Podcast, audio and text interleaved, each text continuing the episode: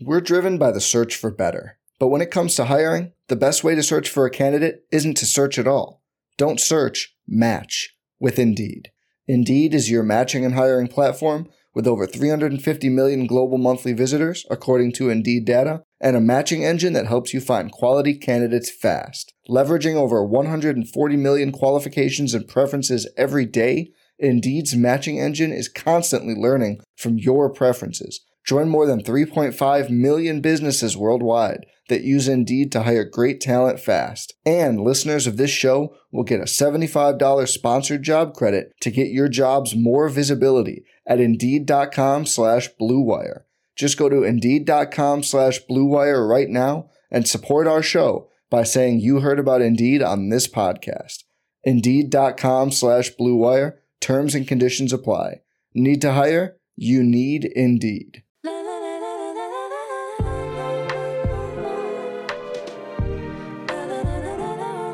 What's up, guys? Welcome back to another edition of the DNVR Draft Podcast presented by DraftKings Sportsbook. I'm Justin Michael. I cover the CSU Rams. We've got Jake Schwanitz here. He covers the CU Buffs.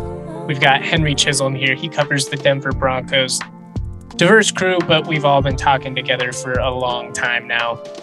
It's going to be a fun one. We're going to talk a little bit about the Big 12, the last conference that we have yet to preview. We're going to preview the week zero slate, which is kind of quirky a lot of Mountain West action, so certainly up my alley. And we're going to go over a mock draft from Jordan Reid. There's already mock drafts. I mean, draft season never sleeps. Nobody knows that more than us. Guys, how's it, how's it going? It's been a while since we've done this specific three man combo. I'm excited. Yeah. This is going to be fun. You know, we were talking about this before. Um, it's like obviously week zero games to talk about. It's like I'm so excited to talk about them I really don't know much about any of these teams. And so that's why I don't know. This it's football season. Like college football, everything's different every single year. And I don't know. I'm just fired up to get started. I mean, guys, this time next week we have like 60 games to talk about. I cannot be more excited at this point. Uh, even this mock draft is kind of getting me fired up. I'm just ready for all this. Week zero is kind of the perfect time for those weird matchups, though. I mean, we got northwestern Nebraska and Ireland, Vanderbilt, Hawaii on the island for the nightcap. That's a perfect way to start and end week zero. In between, I'm not the sexiest slate, but we'll get into that later. We're going to start with the mock draft from Jordan Reid, courtesy of ESPN Plus. You do have to be a subscriber for that. We won't go pick by pick. We're just going to kind of talk about what stands out most to us. Uh, Jake, you know, you're on the clock. What stands out most to you? Yeah. So um, in the top five, we have two quarterbacks, no one at number one overall. We have CJ Stroud at three to the Texans, Bryce Young at five to the Falcons, which personally, that feels a little low for Bryce Young. And then the rest of the quarterbacks in this first round, guys, I just, you can tell me if I'm wrong. I just don't think these guys are quite first round talents yet. We got Will Levis at eighth to the Lions, Anthony Richardson, the Florida kid, at 10 to the Giants. And then Tyler Van Dyke at 24, the Broncos pick that now belongs to Seattle, going with the Miami quarterback. I just, I'm kind of blown away by the selection of quarterbacks and where they're going, honestly. I'm fired up about Anthony Richardson. That's the one where, like the other ones, I get it. Sure, should Will Levis be a top 10 pick? Like, I, I don't know. That'll sort itself out. Like, Anthony Richardson could absolutely have like a Spencer Rattler type of season um, where you just say like, oh, actually, no, he doesn't belong here. He could like, yeah. potentially get benched, honestly. But like just the size and the speed and the the arm, like you see all the traits right there. And because of that, like he I, I'm not sure I'd put him in the top 10, but I do know that he is at the very top of the list of players I'm excited to see this season because there's a real chance that he is that good. In the little blurb, Jordan Reid wrote, um, or he mentioned Anthony Richardson only has 66 passes and 58 rushing attempts. This is a 10th overall pick we're talking about. we were happy with Trey Lance. That's true. I mean, we're going to find out pretty early if he's the real deal or not with Utah coming to town week That's one. Right. I'm all in on Bryce Young. He's definitely my QB one, at least going into the season. I think with with just what we've seen from him so far, I mean, he checks all the boxes. He's great in the pocket. Deep ball is gorgeous. I mean, he moves through his progressions. I, I just, I don't know what more you could ask for. A little bit on the smaller side, I will say that. We'll see if he holds up over the course of another season. I do think that could be one thing that raises concern, particularly, you know, Tua has not been able to stay healthy, and whether it's fair or not, everyone always makes those comparisons when you're coming out of the same system. I like Stroud, but man, three, that seems kind of high. I just want to see more from him. Yeah, I mean, I'm. I will say, you know, the it's worth noting. You know, the Jets have the first pick in this. I think they just go by FPI. I didn't double check, but they usually just go by FPI. Um, Jets first pick, they've got Zach Wilson. Jalen Hurts second pick, they have uh, Justin Fields. Third pick, Davis Mills with the Texans. And actually, I guess they do have CJ Stroud coming in to replace Davis Mills. I uh, yeah. I don't even know about that, honestly. So when trades happen, I do think you probably see the quarterbacks jump up. Um, I Stroud or Bryce Young, honestly, I'm I'm cool either way. I feel that. Um, we should mention number one overall is Will Anderson, the edge out of Alabama, and number two is Jalen Carter, defensive tackle out of Georgia, another Georgia front seven guy going extremely high in the draft. And then my guy, Kayshon Boutte at number four to the Jags. Uh, he would probably be my preseason wide receiver one. So it's good to have those priors confirmed with this mock. Can Will Anderson be the first defensive player to potentially like actually be in the the Heisman conversation at least in the last I mean it was Suh, right? That was probably the last guy that actually had a chance. Unless you count Aidan last year. I I don't I don't think anybody ever really thought he was going to win though. There's a path. Mm. Like that man's a freak. Like he is he's he's unique, he's talented. You know, it's tough when you have Bryce Young and CJ Stroud out there. And that's obviously just like the tip of the iceberg. You get through week three, and all of a sudden there's 10 more people that you could be saying, like, oh, look what they're doing. They just gotta keep it up. But I'm I'm I'm not gonna say no right now. Yeah, I mean, 31 tackles for loss last year, 17 and a half sacks. Those are just absolutely nutty numbers. If he has mm-hmm. another season like that, he's definitely in the running. He meant he finished fifth in last year's Heisman voting. So uh, I think there's a path to some improvement in at least where he finishes in that voting. Well, that's how this works sometimes, right? Like you burst onto the scene, now everybody expects it. Mm-hmm. Even if he has a similar season, he could finish better in the voting just because he already has that, you know, reputation established right. at this point. Notre Dame tight end Michael Mayer went 13th overall. Dude's a freak. He, he they have him going to Tennessee. I feel like he'd be a good fit with what they do, especially you know if they end up you know transitioning to like a, a more consistently mobile offense after you know their draft last year. But 13 would be high for a tight end. I mean, Trey McBride was tight end one last year, and that was 55, so that'd be a significant jump up. Mayer is a freak, especially physically. It would not shock me at all if he goes higher than McBride. I'm not trying to be like a total homer here, but 13 does feel a little steep for a tight end. Yeah, that's fair. I think that's true. I I think he's a pretty clear tight end one though. You know, he's one of those guys that you talk about for a couple years getting up here. And if he played a different position, I think you'd be saying like, "Oh, yeah, look, he's he's one of the clear best of the best in this draft. He's a top five pick, but because he's a tight end, he gets knocked down. Honestly, though, draft day he probably falls to the twenties or so. Is Bowers draft um, eligible at Georgia? I don't know. He was a freshman. Arik Gilbert's the other one. That there was some hype. Bowers about. is quite draft eligible. He might. I don't believe so. I didn't have him. So. I don't believe he is. I just wanted to to confirm with you guys, but yeah, I think Mayer is is definitely tight end one going into the season. He's going to be the, the be. reason I'm most intrigued by that Notre Dame offense, just because he's such a mismatch. I mean, mm-hmm. he could get you know 15 plus touchdowns if it all goes right. Right. Um, on uh, uh, Bowers, I don't. I mean, if if he's draft eligible and he's not in this first round, there's something wrong there first. Um, yeah. But I agree with you on the Notre Dame offense. They've had some injuries at wide receiver.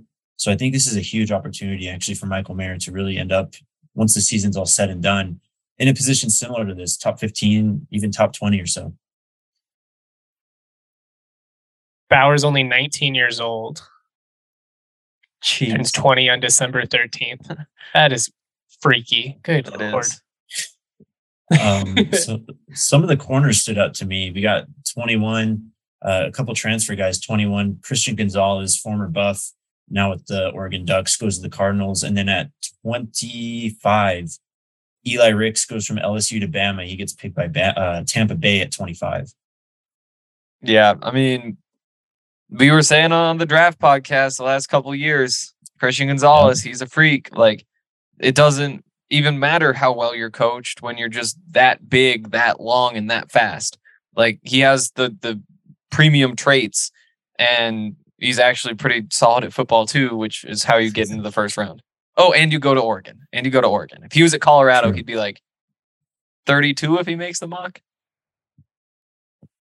Yeah, you're right. He definitely gets the boost from a national writer just from having that Oregon brand behind him. Yep. Eli Ricks probably even gets a little bit of a boost going from LSU to Bama. I mean, it's still SEC, so it's not a perfect comparison, but mm-hmm. he he's a freak too.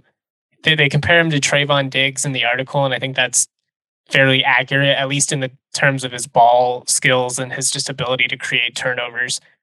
Right. He he is so nasty and that's a, that is a brutal loss. I mean, it's it's very similar to Colorado. If you're an LSU fan, you're like, are you kidding me? We have this mm-hmm. all generation corner, this guy that's a stud, and now, well, yeah, I mean, if in the SEC, you got to go watch him play for the super team, but just a, a tough break in the the transfer portal era. Yeah, it's brutal out there, man. Um, also, Quentin Johnston, the wide receiver of TCU, that the Buffs will be facing a week from today at 26 overall we'll get to him more on the bus podcast. And uh, Noah Sewell from Oregon at 29, the linebacker. I think he's going to be one of the. Uh, he's either going to be really exciting or just really divisive because he is so big and he moves really well for how big he is and really well in general. But you know, there he isn't just like a pure speed cover linebacker at this point. And so I do think that there are going to be some debates about that. At the same time, there's going to be so much buzz just because he's whatever 265 pounds playing middle linebacker and is really solid in coverage too. If you could only have one between him and Christian Gonzalez on your team next year as an NFL franchise, who would you take? College, I'm taking Sewell. College, I'm taking Sewell. NFL, I feel like you got to take Christian. It's just, I mean, yeah, such an important position. Yeah, agreed completely. Um, I mean, Christian Gonzalez just last year he popped off to me just in terms of his smoothness, and I think that's something that NFL is going to see. And just he's got the length too to go with it. So I think combining those, of course, the speed, ball skills, yeah, he's the real deal. As far as any other relevant picks go, USC wide receiver Jordan Addison, 19 overall to Baltimore. That makes a ton of sense. They've got to get more help for Lamar out wide uh, assuming I guess that they're able to lock him down, that whole contract extension situation yeah. is going to be something to keep an eye on. Um, Bijan Robinson, running back one, 27 overall to the Lions. We've all been pretty high on him for a couple years now. Interesting that to the Lions, though. I thought Swift was doing a, a pretty good job. Um, and I was actually really excited to see him this year. I don't know if I'd really consider running back a need for the Lions. Yeah, I, that is a good point. Um, and, and more so just because there's so many other needs. You know, like how how do you not just build more in the trenches or or get yourself like a real cornerback or mm. do those sorts of things? You have Okudah coming back, I guess, but yeah, uh, they don't they don't seem like they're in a position to be drafting a running back in the first round. Yeah, I'd be pretty surprised. Although, just based purely on hard knocks, this is not an astute draft observation. You know, Duce is is a big part of that coaching staff. I could see him, you know, convincing the the Lions to be like, "Oh, we need this guy. He's a once a generation. Yeah. Him and Swift, yep. we'd have the best tandem in the league." Dan Campbell, really old school, you know, kind of a meathead. I could see him being very down with, "Yeah, we're just gonna run it down every one of these assholes' throats." And then I'm going to say a bunch of great speeches. I'm all in on the Lions, by the way. I outside of Denver, go, I think Justin. they're the team I would like to see succeed the most. Just for the poor people of Detroit who have been through so much over the years, but also they're just a fun team. I mean, they fought hard last year. They made everything interesting. They've got some good young players. And like I feel like Goff, although you could clearly do better, it is kind of in that like Derek Carr tier where he always gets dismissed and it's he's miles above what Denver has had at quarterback since Peyton Manning before Russell Wilson. People get a little bit carried away. Clearly above, miles above. I don't know, dude. The quarterback situation's been Amen. bad. That yeah. He went to a Super Bowl. He did go he's, to a Super Bowl. He's thrown for like 30 touchdowns. I, I'm going off rip here. I don't know if this is actually true, but I think he's thrown for 30 plus touchdowns in multiple seasons. So I can't argue with that. it's kind of like Kirk Cousins. Look, I'll make the argument. He's only done it once. Sorry. If you put a knife to my back and you're like, "Do you really want this guy as your quarterback?" No, the answer is no. but you could do a lot worse. I guess is what I'm saying. They've got enough talent around him I could see them being somewhat successful. They'll be better than last year, I think. Anyways, I've gone way too long on on the Detroit Lions. So, anything else stand out to you guys about this mock draft before we move into the Big Twelve? I don't think so. Yeah, I'm good. Word. Uh, college football is back. It's time to enjoy the tradition, the fun, the great offers from DraftKings Sportsbook. Celebrate the best time of year. New customers can bet $5 on any team Get $200 in free bets instantly, win or lose. What a deal. You can also place the same game parlay for a shot at an even bigger payout. Combine multiple bets into one, like which team will win, which team will score first, and more. It's safe, secure, and reliable. So when you win, not if you win, when you win, you can withdraw that cash right then and there. Download the DraftKings Sportsbook app, use the code DNVR, bet $5 on college football, get $200 in free bets instantly that code DNVR only at DraftKings Sportsbook. See if I can get this right. Must be 21 or older, Colorado only, one per new customer, minimum $5 deposit, and wager $200 issued as eight $25 free bets. Restrictions apply. See terms at DraftKings.com slash sportsbook for details. If you have a gambling problem, call 1-800-522-4700. Boom. And also Breckenridge Brewery. Um, they've got a hootenanny coming up. Um, hootenanny? Yeah, a hootenanny. Um, it's it's because of their birthday. They're turning 32. Uh, it's a weekend long hootenanny. Uh, it's October 8th and 9th. If they're planning this this far in advance, you know it's going to be good. Uh, they've they've got games and food and beer, obviously. Um, they've got uh, the spin doctors are going to be out there. Railroad Earth is going to be out there. So make sure that you stay tuned to what we have to tell you about this hootenanny and some given giveaways related to it over the course of uh, the next month and a half or so. Uh, go to events.seated.com backslash hootenanny22 for more details on tickets and the full artist lineup. Check out all their beers too. We've got them at the Broncos tailgates. It is a great time. Even if you're not going to the game, you can still just buy a ticket to our tailgate. Come drink as much as you want, eat unlimited sliders play games, hang out with DNVR members and content contributors, and uh, just have a good old time. Anyways, come check out the tailgate. It rules. Let's let's talk about the Big 12 because this is the year of Kansas State. Let's go, wow. Justin. let's just start right then and there. Oklahoma's down, man. It's you lost so much production. They're still going to be good. I'm not saying they're not going to, you know, win 7, 8 games, maybe even 9, but they're not going to roll through. I really like what Kansas State has on both sides of the football. They're going to be one of those teams that just annoys teams to death and kind of runs it down their throats. Screenplays, RPOs with Martinez at quarterback. They've got one of the most unique running backs in the country in Deuce Vaughn. The year of Kansas State, a team who makes me a lot of money on Big 12 upsets traditionally, anyways. I, am just backing them at uh, more than I regularly do. I guess that that that didn't really make sense, but you guys get where I'm going. That's bold. Speechless. I I'm not sure about Kansas State winning the conference. Um, I'll I'll pick them to win some games. I'll I'll ride with you in a couple upsets, but to actually win, I mean, the, just the talent differential.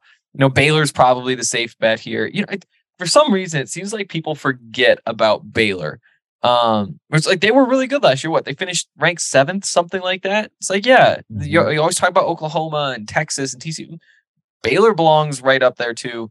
Um, if we're just picking a winner, I'll, t- I'll take Baylor to do it. I do agree. Oklahoma is going to be disappointing. Interesting. Baylor I'm did lose half their starters on both sides of the ball. Just throwing that out there. Jake, sure. go ahead. Make the case for I, Texas. Yeah, I'd go with Texas. I mean, Oklahoma is the favorite here at plus 190, but Texas at plus 290 right after that. Um, I've been on it. I've just been saying, I think this is honestly the best team that Texas has had in quite some time. I like what Sark is doing.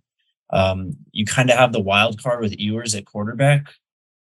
He's been shaky, um, but the talent is obvious. So we'll see how fast he's able to, you know, fix it and pick it up. I think they've had uh, Justin Neyor. What was his name? Neyor that transferred. Isaiah Wyoming. Neyor from Wyoming. Yeah, he unfortunately went down with an ACL, but he's a freak too. Guy that tore up CSU. So I'm glad he's not in the Mountain West anymore. Hate that he went down though, because he's a legit NFL receiver. Yeah, I just think Texas uh, can figure it out, and I don't think that Oklahoma is a big hurdle to climb this year. It's just one of those. I and it's not even a fair argument to use against them. I just I view Texas and San Diego Chargers to you know Los Angeles Chargers territory at this point where I just assume that Texas is gonna Texas it up and they'll beat somebody decent early on and we're gonna get the Texas back, Sark's rolling. I do think he's a good offensive coordinator. I think if anybody can bring the best out of Ewers, it's probably him. Mm-hmm. I, we've just we do this song and dance every year, so we'll we'll see. I I just I have faith in the talent that Kansas State does have. I don't think they're necessarily the most talented team in the league, that's for sure. I just think they're going to be the the toughest, and I think their style of play just inherently makes them really challenging. The team that we're probably sleeping on is Oklahoma State, who had a phenomenal defense last year.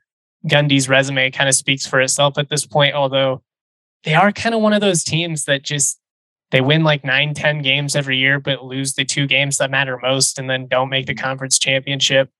With that defense, though, they should be pretty solid. Spencer Sanders going for what feels like year number nine in the Oklahoma State offense. Um, I mean, you have the veteran back there. I don't know too much about the weapons on the outside, but yeah, I mean, this is a team that they always run the ball well. I love their gap schemes and just how they kind of attack the run game. Defensively, though, that's going to be what they lean on. And it's, you know, with Oklahoma having Dillon Gabriel at quarterback, uh, Texas with Quinn Ewers. I mean, these are quarterbacks that aren't really too experienced. And, you know, TCU's got a quarterback controversy kind of brewing even before camp here or before the mm-hmm. season starts here. So, I mean, if you're able to really lean on that defense and they're just as good, if not better than last year. They're definitely a candidate. And they have a pretty good chance to be undefeated going into the Texas game. This is their schedule. Central Michigan, who should be tough. You don't want to sleep on them starting with the Thursday night game. That's who they host. And they play Arizona State, should roll them. Arkansas Pine Bluff should roll them. Bye week, they have a game at Baylor. So, you know, whoever wins that one, if they can come out of that unblemished, you've probably said that undefeated going into that Texas game because in between you have Texas Tech and TCU, neither who I think are going to be great. They should be in the mix, but it's it's a pretty tough schedule to end the year. They host Texas, then at Kansas State, at Kansas should be a win. Iowa State, at Oklahoma in the Red River, Red, oh my goodness, Red River shootout, getting all kinds of tongue tied when they close with West Virginia. I think they still probably win, you know, nine games like they always do.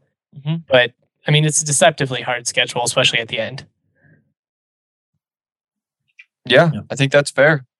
Um, where do you think they stack up, like the Big 12 in general, compared to the other conferences? Because I don't know, with Oklahoma being down, like maybe Texas with Sam Ehlinger, it's like solid. It's still, it's kind of, it's kind of a lame one to me. Like this isn't one that I'm fired up to watch. I guess is a better way to put it. Yeah, I mean, this conference, just looking at that Oklahoma State schedule, this conference, man, it is in trouble. Um, I mean, you really need Baylor or Texas to kind of come through. I again, I just don't believe in Oklahoma to really kind of carry a top mm-hmm. 10 ranking throughout the season.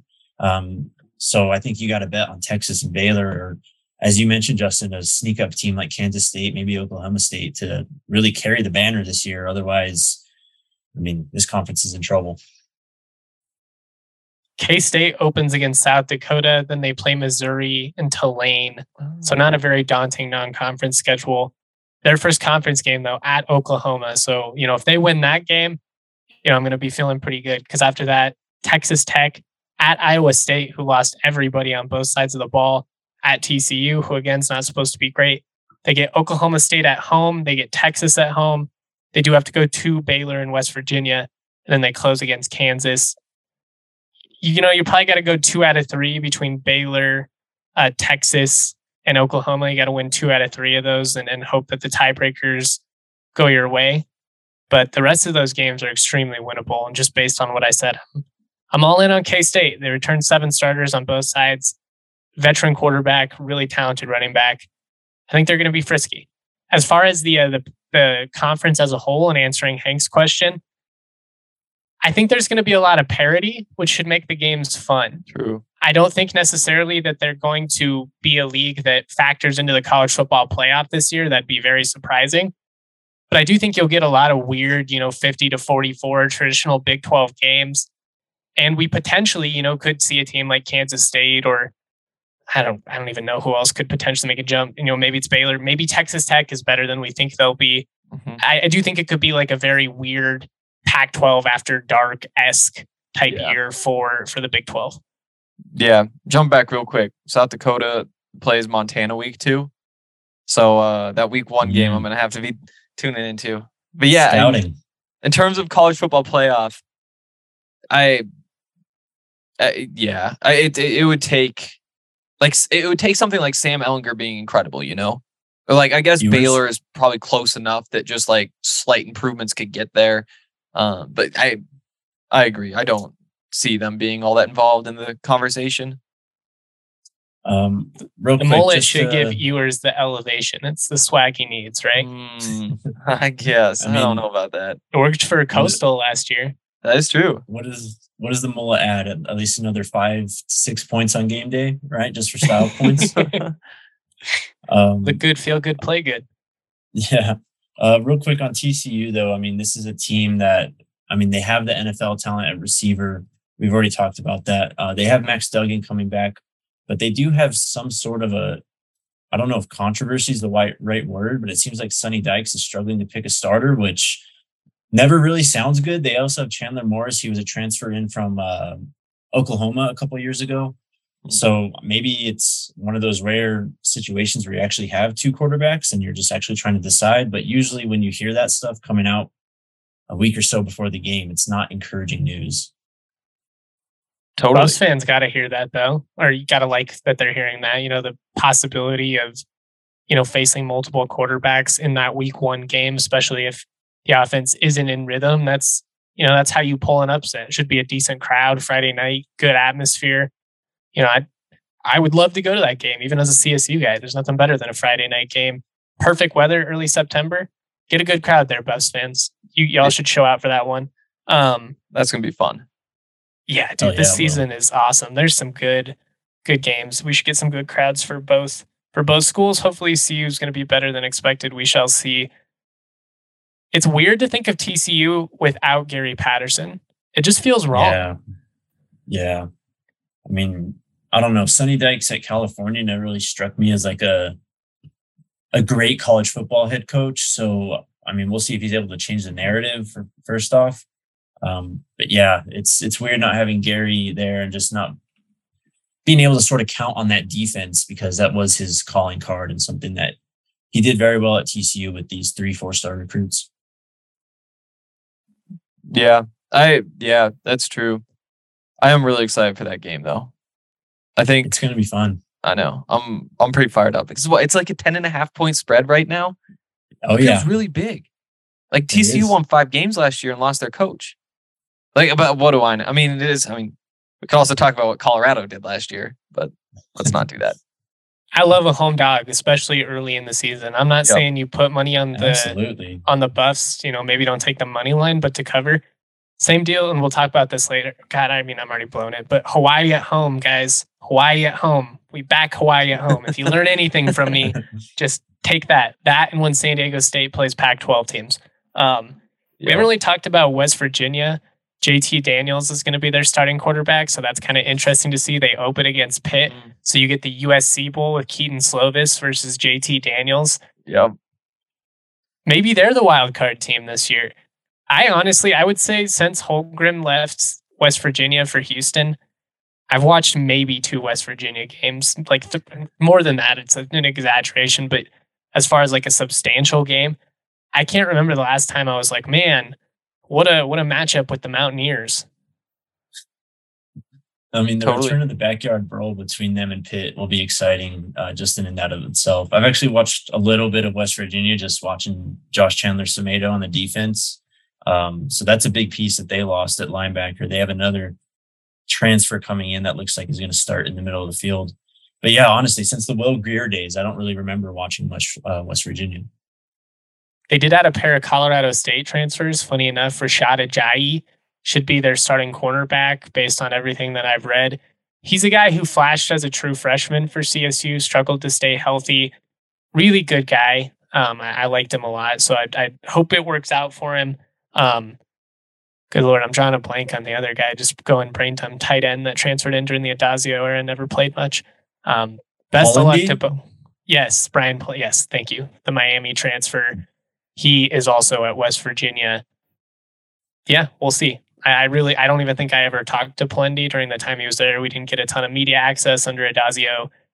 Like I said, he didn't really play, so didn't know him, but wish him the best of luck. Rashad, though, was a good dude. Got to cover him for a long time. I hope it works out. Has been through a lot. Right, anything else on the Big 12? I mean, we pretty much covered it. We didn't really talk about Texas Tech. Um, first year coach Joey McGuire. You know, just kind of to be seen at this point. Um, we're getting Tyler Shough back at quarterback for them, I think. Oh, so, that's right. That'll yeah. be fun. Mm-hmm. That'll be a lot of fun. I mean, he was good that's at Oregon. I, I was surprised. Okay, here's one. Would you take him or Bo Nix for this season? Oh, give me um no, give me the other guy. I don't want Bo Nix. I'm not doing it.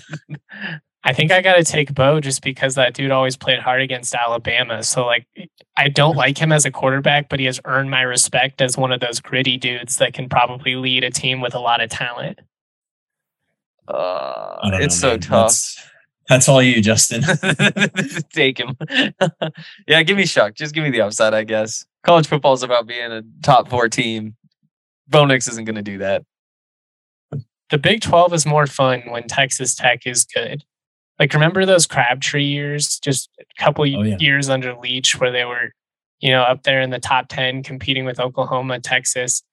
Pretty much fell off the the face of the earth under that. It's there should be a study on how you didn't win more games with Patrick Mahomes as your quarterback. totally.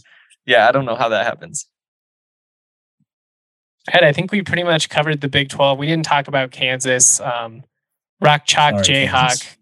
coming off of a national championship in basketball that's I mean, they do return like a lot of starters on both sides of the ball. They were one of the youngest teams in the country last year. That's the one thing I have in my notes from the Phil Steele preview. They return nine starters on offense and eight starters on defense. They already beat Texas, man. They've they've got that in their DNA. That's true. Maybe this is the year Kansas turns it around. They open against Tennessee Tech, but well, then they go to West Virginia and Houston. So you're probably looking at one and two at best it's tough to be a Kansas football fan. You guys have you guys have got, always got basketball. That's putting it kindly, but well done. Yeah, I don't I don't know how you could do that. I don't know how you can I support mean, Kansas football week in and week out. They are so far off the pace in terms of the odds in the Big 12. I mean, uh, Texas Tech is second to last at plus 4,500. Kansas is plus 25,000 win the conference. Ooh yeah, I feel bad. Like, you know what I mean? It, it makes you sound unprepared, but the truth is, it's like we weren't going to go in depth with all 12 of these teams. Yeah. It's just that would make it way too long. And if there's a if there's any teams to gloss over, it's it's probably the Jayhawks. I, I do like safety Kenny Logan, guy that made some plays for him last year. That's about the only significant name that I can remember. Um, we'll see. We'll see. Lance Leopold trying to turn around the program. Good luck, Lance. Good, Good luck, Lance. Luck. We salute you. Ah. Are we or we anti Kansas? I mean, we, we, don't really have any reason to be. They had that fun year with Aqib and Chris Harris where they were in the top 10 in 07 and the weirdest year in college football history. That's one of those where it's like, yeah, I've heard that before, but I still just can't believe it. like that's, that's still is just like, how does that even happen? So I remember that, that year, man. It was fun. We had Kansas versus Missouri in the season finale, yes. and the With, winner was uh, had a chance for the Natty. Wow. Chase Daniel.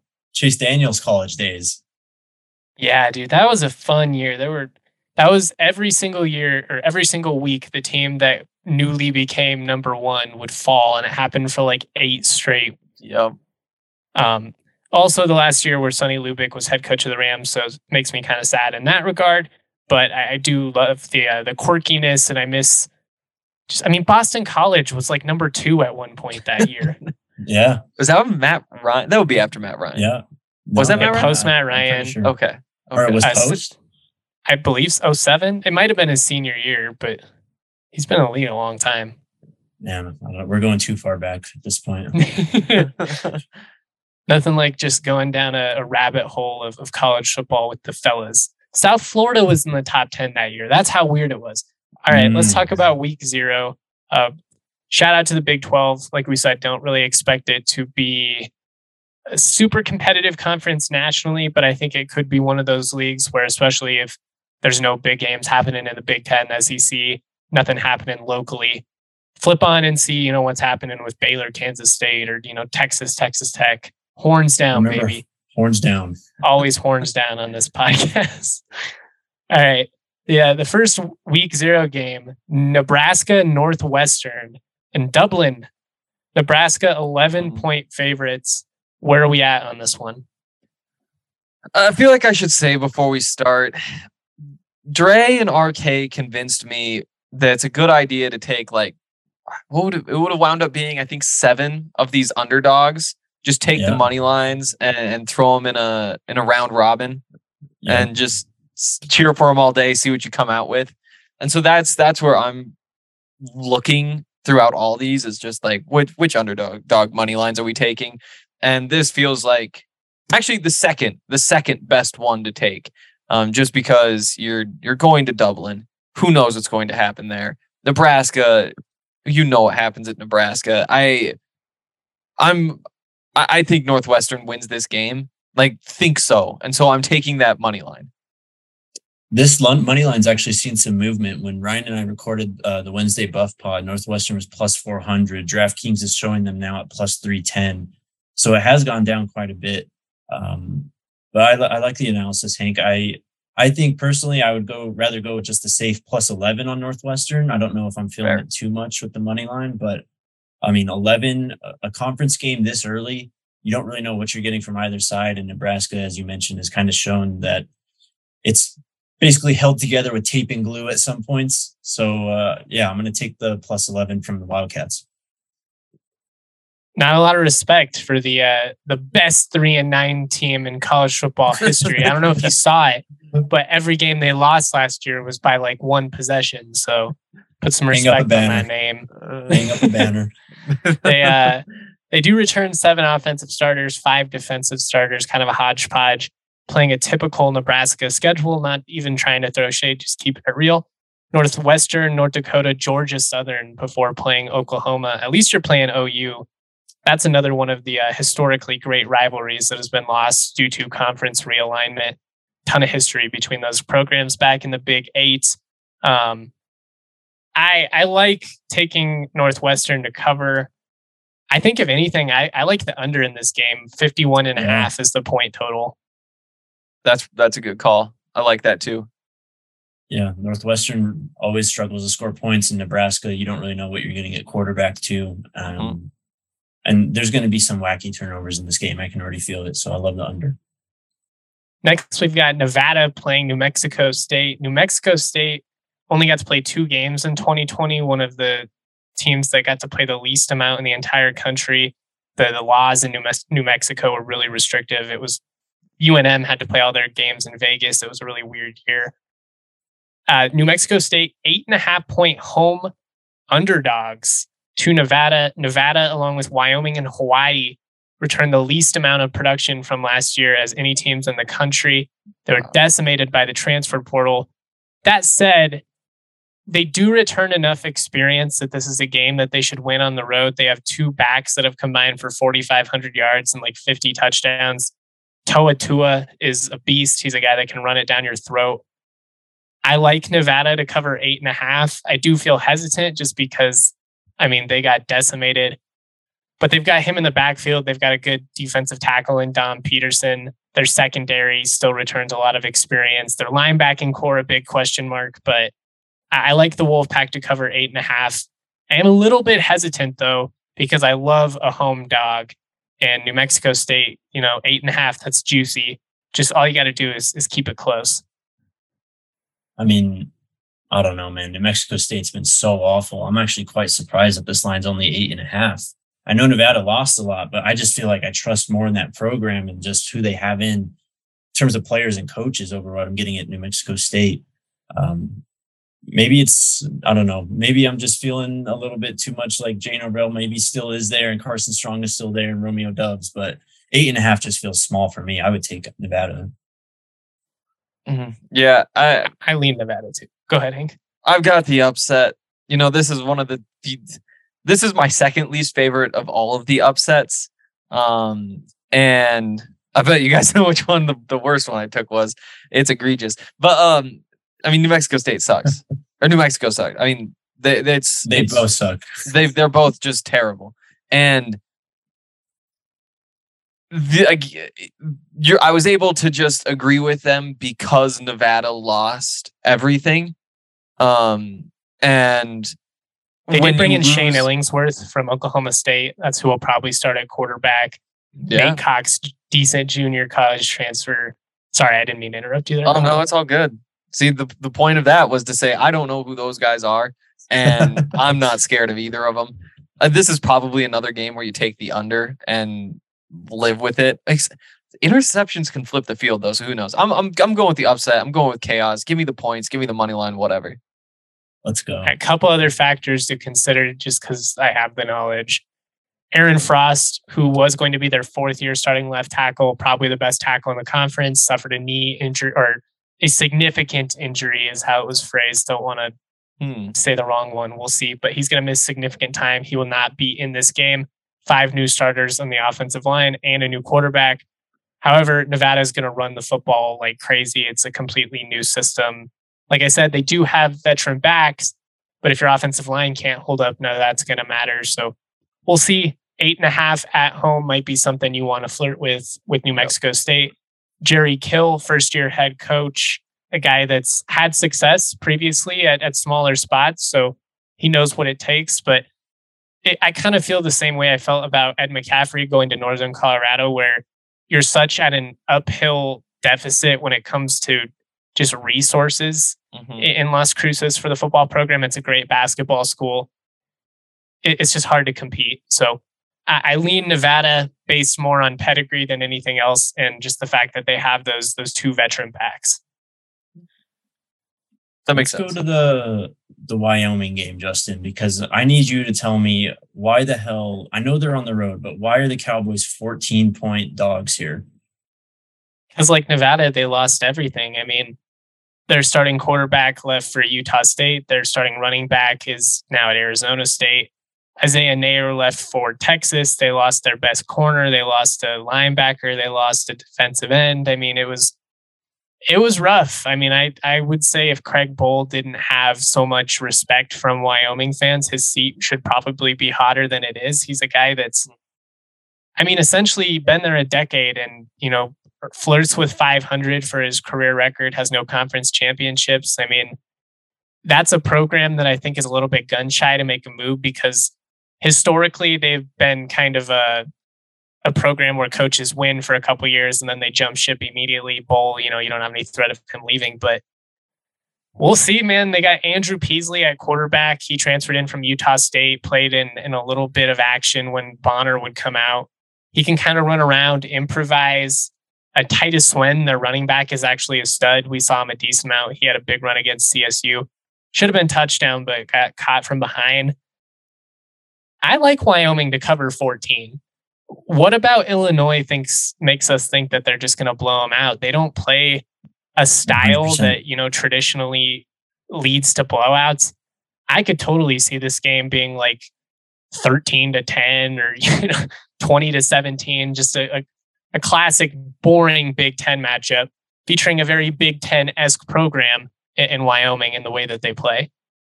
Yeah. I mean, um, I've got the upset Like, why not? um, yeah, and this is this is I can't say I feel like confident in them pulling it off, but I do think that again, Illinois, that's that's not that's not scary at all. And Wyoming, it it take a good day, but I, I think that they are more than capable of that good day. Well, why not? Especially like with all these in week zero. There, the line has moved um, in the favor of Illinois. Um, oh. On Wednesday, Illinois was an 11 point favorite. It's now up to 14. Wyoming was plus 330. It's now plus 420. So, um, not a lot of belief coming out for the Cowboys. I'm still taking them though. I'm taking the points. I like Wyoming at 11 and a half. So the fact that I get a full 14 now makes me want to bet even heavier. Just these aren't teams that stylistically are going to blow you out either way. It's just yeah. not really how they play. I, I could see a scenario in which Illinois wins by two scores, but I still think it would probably be like a 10 point game, a 12 point game. Covering a full 14, that feels steep. Take take the points. Uh, yep. Charlotte plays Florida Atlantic. I don't know anything about either of these teams. I'm not going to lie to you guys. Charlotte is a seven point underdog on the road against FAU.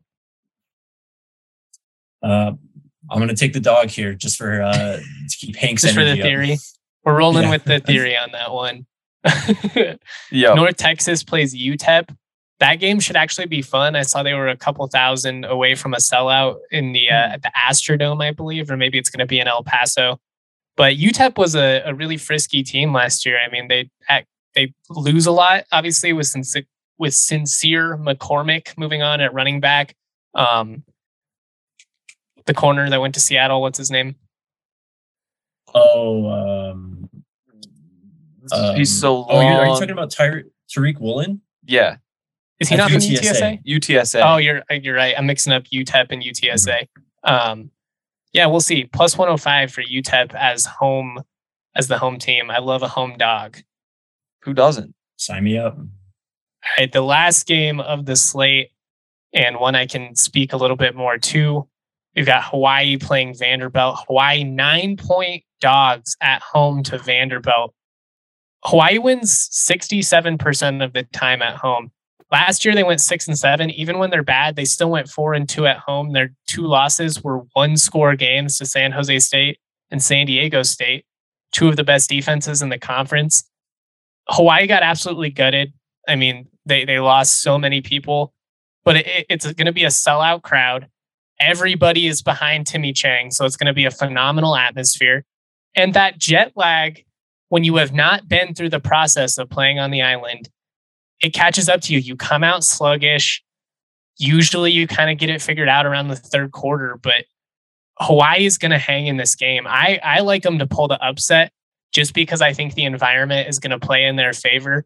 And I truly believe it's the best home field advantage in all of college football, just from a travel perspective not the, you know, there's way more intense atmospheres just having to go what you go through. It's it's a great equalizer, especially early in the season. They're gonna cover. They're gonna at least cover. I love them to pull the upset. Why are we giving Vanderbilt this much respect on the road? It's we not like they're be. playing an Addazio coach team. This this yeah, uh, this is gonna be a great one. Like this is the one that uh, it's right up there with Nebraska that I'm most excited for, just because it's not that it feels like free money, but feels like ridiculous odds for what compared to what should be happening on this field. Mm-hmm. It's a six-hour time change. Vanderbilt going from the East Coast to Nashville to Hawaii. That is, mm-hmm. I mean, that's There's, pretty. Brutal, the kickoff man. is at 10:30 p.m. Eastern time because it's an 8:30 so p.m. Mountain time kickoff. I mean, a 4 a.m. kickoff for Vanderbilt. Oh, no, no, it, no, it's eight thirty Mountain Time. So yeah, yeah, I, see, I, get you. I see. You see what I'm saying? It was yeah. uh it's just going to be really tough. And and Vanderbilt, they did flash a little bit at moments early in the season. I do think that Clark Lea is like a pretty good coach. I like Joey Lynch, their offensive coordinator as well. He spent some time at CSU, but yeah, hmm. there, there there's no teams I love backing at home more than Hawaii. I bet on them at home. I mean, unless they're playing CSU, obviously. I bet them on them to cover at home every single week, just because odds are it's going to hit. They win at home 67% yeah. of the time. They should not be nine point dogs. If anything, this should be like two, three points at that. Um, yeah, this is going to be the most fun game. I, I like how Hank phrased it. If you're going to have a weird week zero schedule, there's no better way of starting it with a, oh, yeah. a wonky Big Ten game in Ireland and ending it with an SEC Mountain West matchup on the island. This is the only game that's going to be on uh, cable TV in the mainland all season. The rest really? of them you can watch it on the Team One wow. Sports app, which sucks. But uh, yeah, tune in. Week zero is here. College football is here. Shout out to everybody for listening. This has been a really fun podcast. We'll be back every week.